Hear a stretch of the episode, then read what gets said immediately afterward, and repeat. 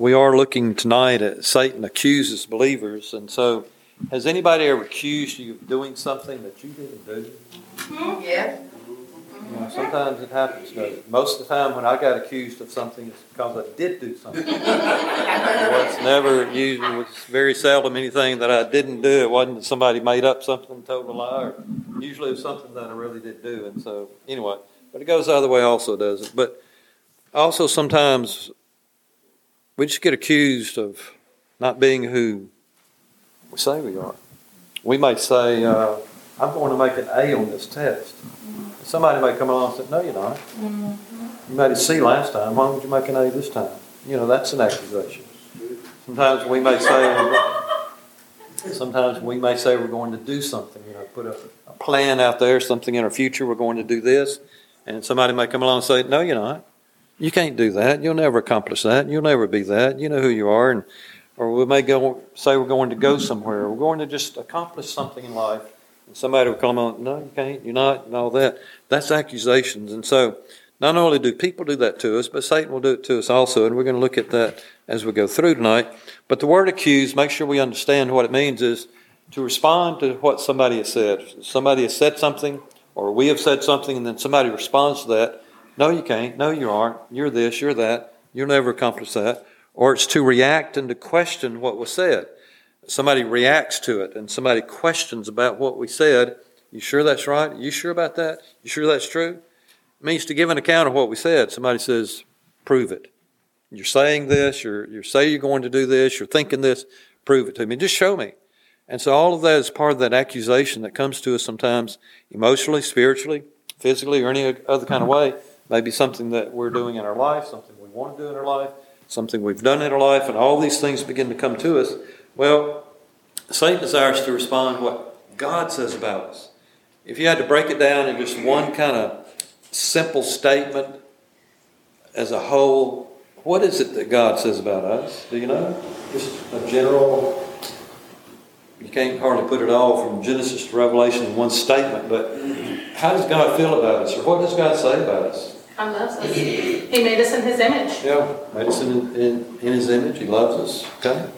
What else does God? Anything God says about Through his son, we, we have freedom from sin. Okay. Yeah. He died on the cross for our sins. Amen. Yeah. Desire not company. Yeah. Okay. So. you know- Desires our relationships with him. Yeah. So all of those things you know that God says about us, who we are in Christ, who we are as His creation, who we are as a child of God, and all those sort of things. Well, Satan desires to respond to what God says about us. If God says He loves us, has compassion for us, we're His son in Christ, we're a child of God in Christ, we're saved, we're born again, Jesus died for our sins, all those kind of things that you know and that you've already said. Satan desires to respond to that, what God says about us. He wants to react to Him and then call into question what God says and give his own account of what he believes about us. So God says all these things about us. I love you, you're my child, Christ died for you, and all those things you're saying, compassion, love. Satan says, no, no. God doesn't love you like that. God doesn't provide for you like that. God doesn't want that for you. And so he begins to accuse us in front of God, saying, You're not that. And here's the problem. You got the handout a couple of weeks ago in particular. We often begin to believe a lie about our own selves. Because we've heard it since we were children, and we grew up in some stuff, and things happen along our way, and we begin to believe the lies. And so when he comes along and says that you are uh, you're condemned, you're confused, you're defeated, you're defenseless, you're uh, frustrated, you're uh, dominated, you're embarrassed, you're what? Worthless. worthless, that's on there too. You're, you're useless, you're rejected, and ruined, and all those words that are on here. If we hear those words growing up, and go through some things growing up where we encounter these things, it begins to get into our mind, our heart, and we begin to believe the lie. So we begin to live that way, and we begin to experience some things in our life that Satan says, see there, look what just happened, look what you went through, look what they said about you. And so we have to begin to believe the truth, what God says, but Satan comes along and says, you don't need to believe that, you need to believe the lie. It's what you've always heard. And so here we go. And so Satan responds to what God says about us. And let's look at this. Let, us kind of get some real parts of it here. 1 John chapter 3, verse 1. How great is the love the Father has lavished on us. So I already received what you've already said. God says, I love you. Look how my love is lavished on you. It's presented to you. It's given to you that we should be called children of God. What a great thing to be called a child of God. God's love comes out to us so great that He says, You're my children. That is what you are. The reason the world does not know us is that it did not know Him. And so when God says we're a child of God, we're His children, that's what we are, He's shown us through Jesus, we have to believe that. It's true. He says, and that's what you are. And if God's word is true, and it is, then when He says that's what you are, then we are. But Satan wants to come along and says, no, you're not. If you're a child of God, why are you acting like that? If you're a child of God, why are you talking like that? If you're a child of God, why did you go there? If you're a child of God, why did you do, you know, all these kind of things. He begins to accuse us, and throw these things out there, and we begin to think, "Hmm, maybe he's right. Maybe all these things that it says on this list here, but I'm not what God says I am. And so we begin to toss it around our heads, we begin to get confused. But it goes on verse 2. Dear friends, talking to the Christians then, Christians now. Now, we are children of God. And what we will be has not yet been made known. There's more to being a child of God than just right now. You know, everybody in this room at one time was a two year old. Everybody in here is a two year old, aren't you? And so if you were a two year old, you know what we say about, as parents, say about two year olds sometimes? Terrible. Terrible. Terrible two. Can you believe you were a terrible two year old? I can. Yeah. Okay, somebody can, well, okay. Some are saying, yeah, yeah, I was, you know, I- you can go to the dictionary and say, uh, find terrible twos, and you'll find a picture there, that kind of thing, you know. And so, my Bubba, he went there, so anyway, the rest of it's wrong. But what we're saying about a child of God is, when we're born again, we're starting new, aren't we? starting fresh in uh, a new life in Christ. And so now we're a child of God, a small, young, immature child of God, born again, and now we're growing, we're maturing day by day, week by week, month by month, and year by year, we're becoming more like Jesus. And so what we will be has not yet been made known. And so there's that two-year-old, the terrible twos, pitching fits and super one, falling down on the floor and spinning around, you know, look like they're demon possessed or something. And there's mom just pushing the cart, just moving on, thinking, you know, maybe that's not my child. And see, that's what it is with children. A two-year-old grew up to be me and you. And is growing up to be me and you. And so we become adults, we're not, we're not the terrible twos anymore. And same thing with Christianity. What we were like when we were born again, just coming out of a lost situation, a lost life, a life filled with sin maybe, a life filled with not knowing God, obeying God, all that. Now we're growing, one day at a time, becoming more like Jesus. And so what we're going to be hadn't been made known yet. It's like the two-year-old. Now we're adults. Same thing spiritually. And so, but we know that when He appears, Jesus, we're going to be like Him. For we shall see Him as He is. And so if Jesus were to come back today, He appeared in the sky today and took us to be with Him today, would we be like Him today? See, that's what we should be. Because if we're becoming more like Jesus every day from the time we're born again, day by day, we're growing, we're maturing, we're becoming more like Him, we're born again back here. But now we're just adding God's qualities, God's characteristics, God's personalities, His ways, His will, and we're becoming more like Him every day, aren't we? So if He came back today, but we know that when He appears, we'll be like Him, for we shall see Him as He is. That's us, isn't it? Well, everyone who has this hope in Him purifies himself just as He is pure. So what's the hope? When, but when we but we know that when He appears, we'll be like Him, for we shall see Him as He is. There's a hope to be just like Jesus. So to be just like Jesus, what we have to do sometimes in our life is purify ourselves. There's things in our life that are called impurities. We're not fully pure with some things in our life that we brought out of that lost life, and now we need to be able to get rid of those, repent of those, put them away, put them down, however you want to describe it. And day by day, again, we're just purifying ourselves. Everyone has this hope in Him purifies himself as He is pure. There's our goal, isn't it? To become like Jesus in our pure life. So, here's some things God says about us. Just on those three verses right there, First John. It says He loves us, He shows His love for us. We're His child, we're His friend, we're becoming more like Jesus, we're becoming purer in our life. And so those are things God says, you're doing all of that. And so tonight, we are doing these things, aren't we? Hmm? So, here we go. How does our accuser respond to what God says to us or about us and react to it? God says this about us, all these things right here. And that's just three verses in the Bible. If we kept going, the list just keeps getting longer and longer what God says about us. But we're taking these three verses only for the moment. So here's what God says to us or about us, but how does the accuser respond to that and say to us and react to us about that? Here we go. Revelation 12 7. Here's the accuser. Here's what he does. There's war in heaven. Michael and his angel fought against the dragon, Satan, and the dragon and his angels fought back. So there's a big war in heaven. But he was not strong enough, the dragon, and they lost their place in heaven. So uh, uh, Satan is, was under attack. There was a big battle. Michael and his angels, Satan and his angels, and Satan wasn't strong enough. So they lost their place in heaven.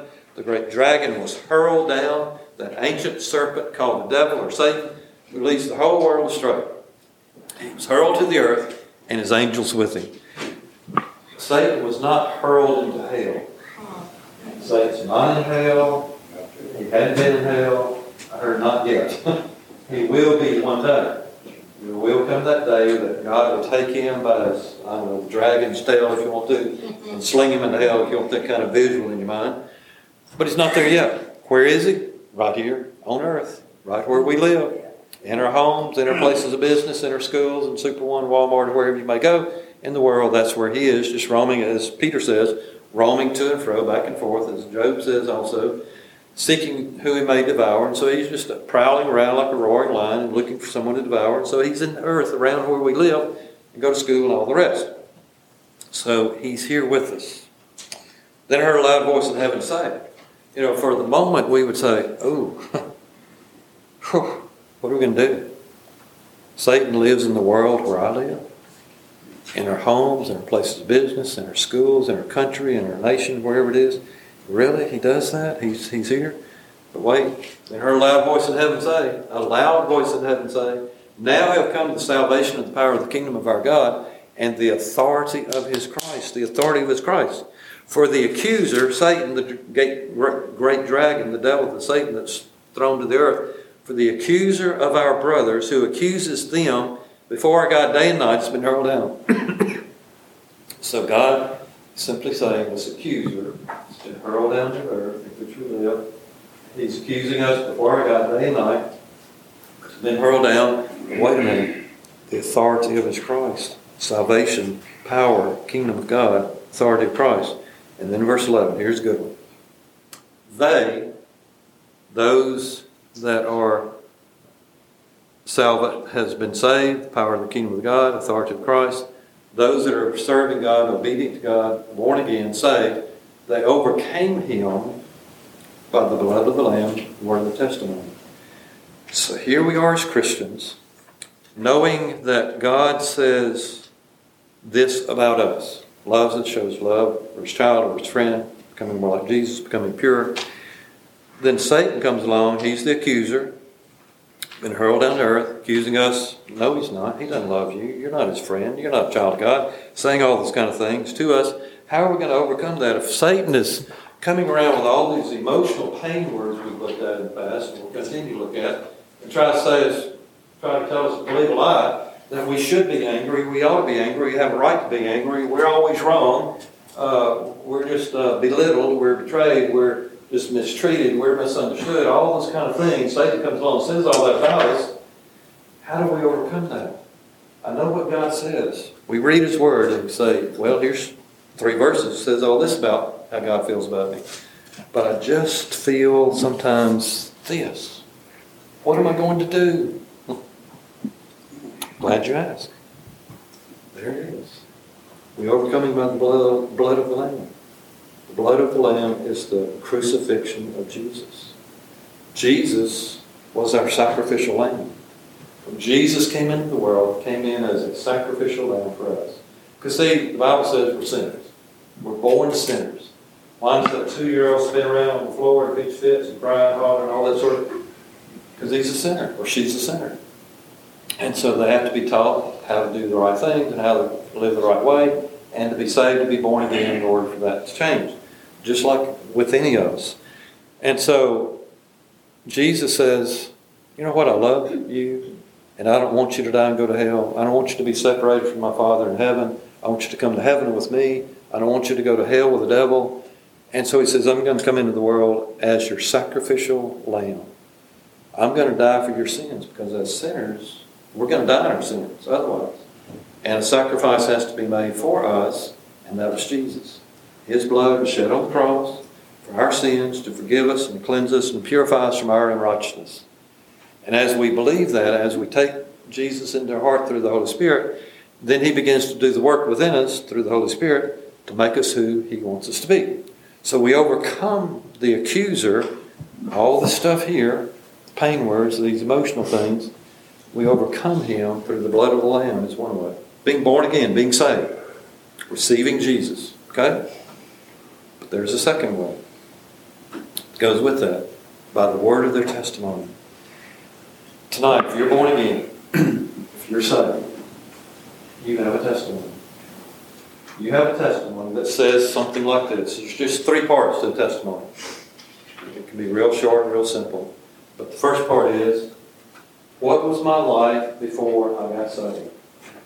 Before I was born again, what was my life like?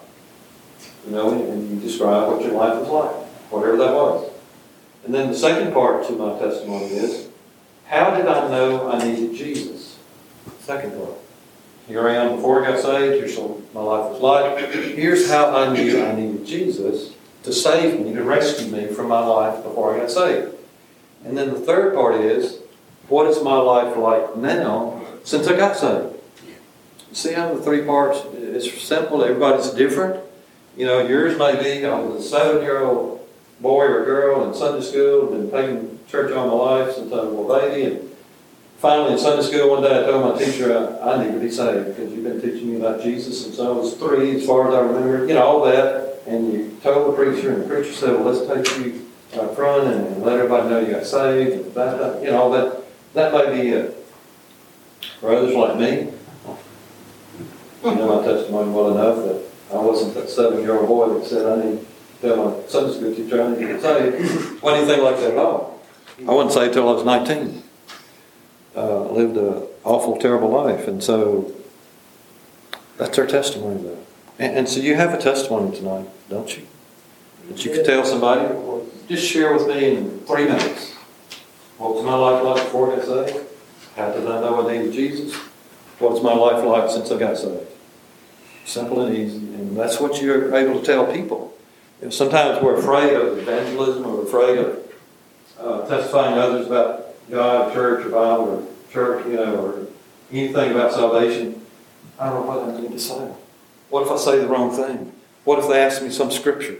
I don't know enough scripture to even tell them, you know, about anything. Yeah, three parts to a testimony. Yeah. My life before I got saved, I know I Jesus, my life's life since I met Jesus, you're done. And you just share that with people. And you help them to understand about yourself, how you came to know Jesus, and how they can know Jesus the same way.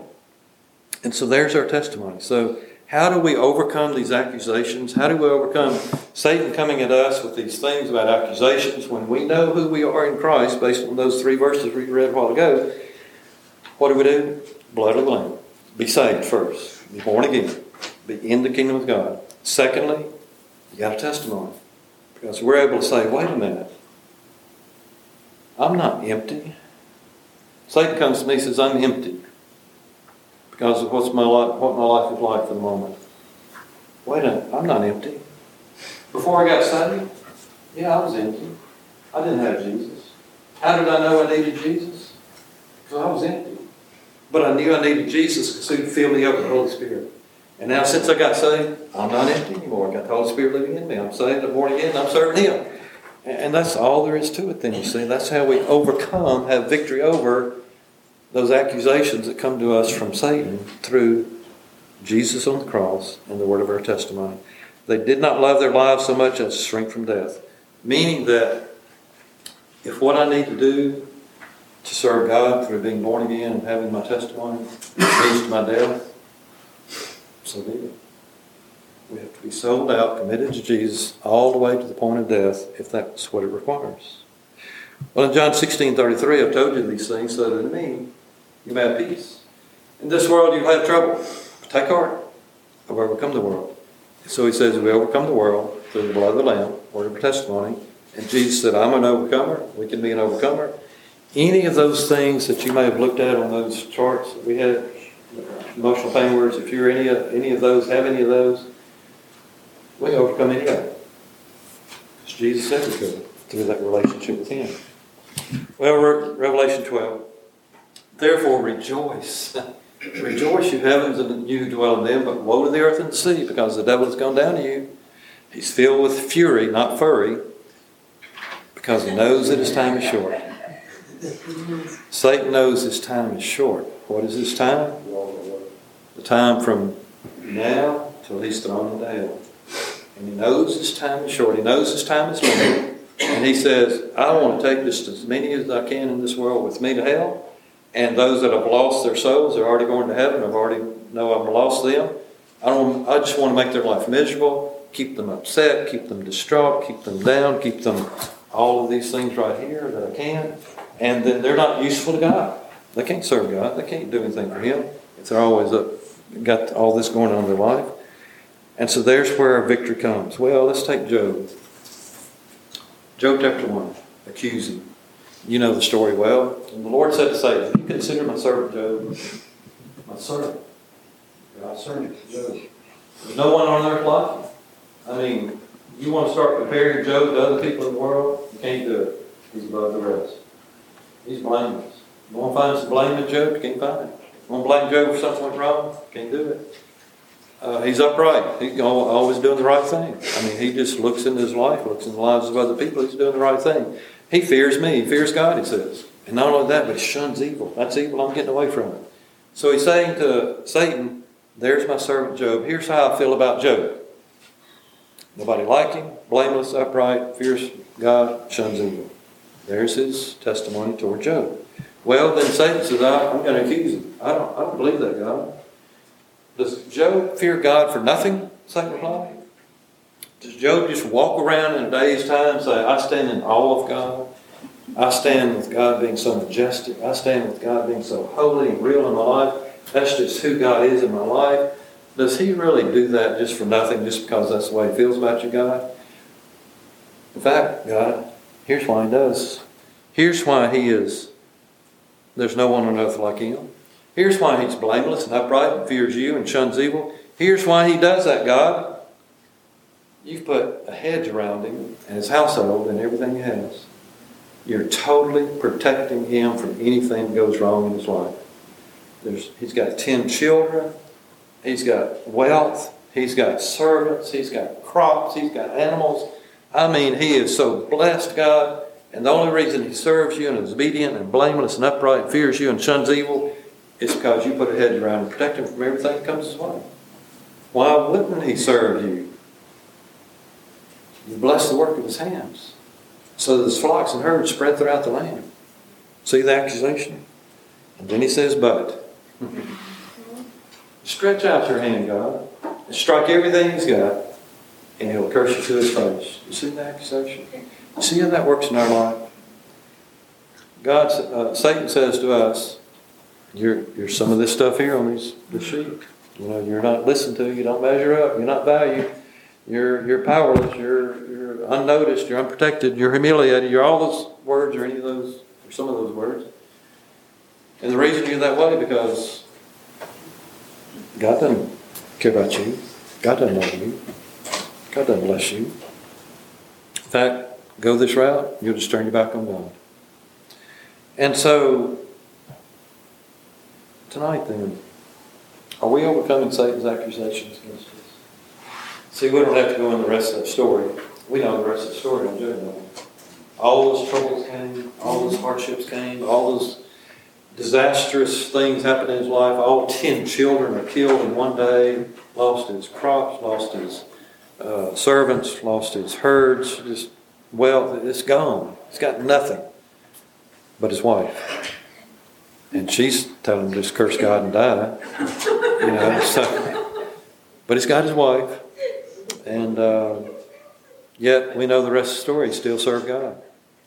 When all that happened, the first thing he did was fall down and worship God. That was it. Didn't get mad at God, didn't get angry, didn't shake a fist at him, didn't cuss, didn't fuss, didn't throw things, didn't hit his wife, didn't kick the dog, didn't do anything. Just fell to the ground, worship God. Blessed be the name of the Lord. Came here for nothing, you leave here with nothing. May the name of the Lord be blessed, he said. Um, and so that's us, isn't it? When hard times come into our life, accusations come to us from Satan. You're this, you're that, you're not this, you're not that. We overcome that, don't we? Through the blood of the Lamb being saved, through our testimony. I know what my life was like before I got saved. I know how I needed Jesus and why I needed Jesus, how I met Jesus, and I know what my life was like since I met Jesus.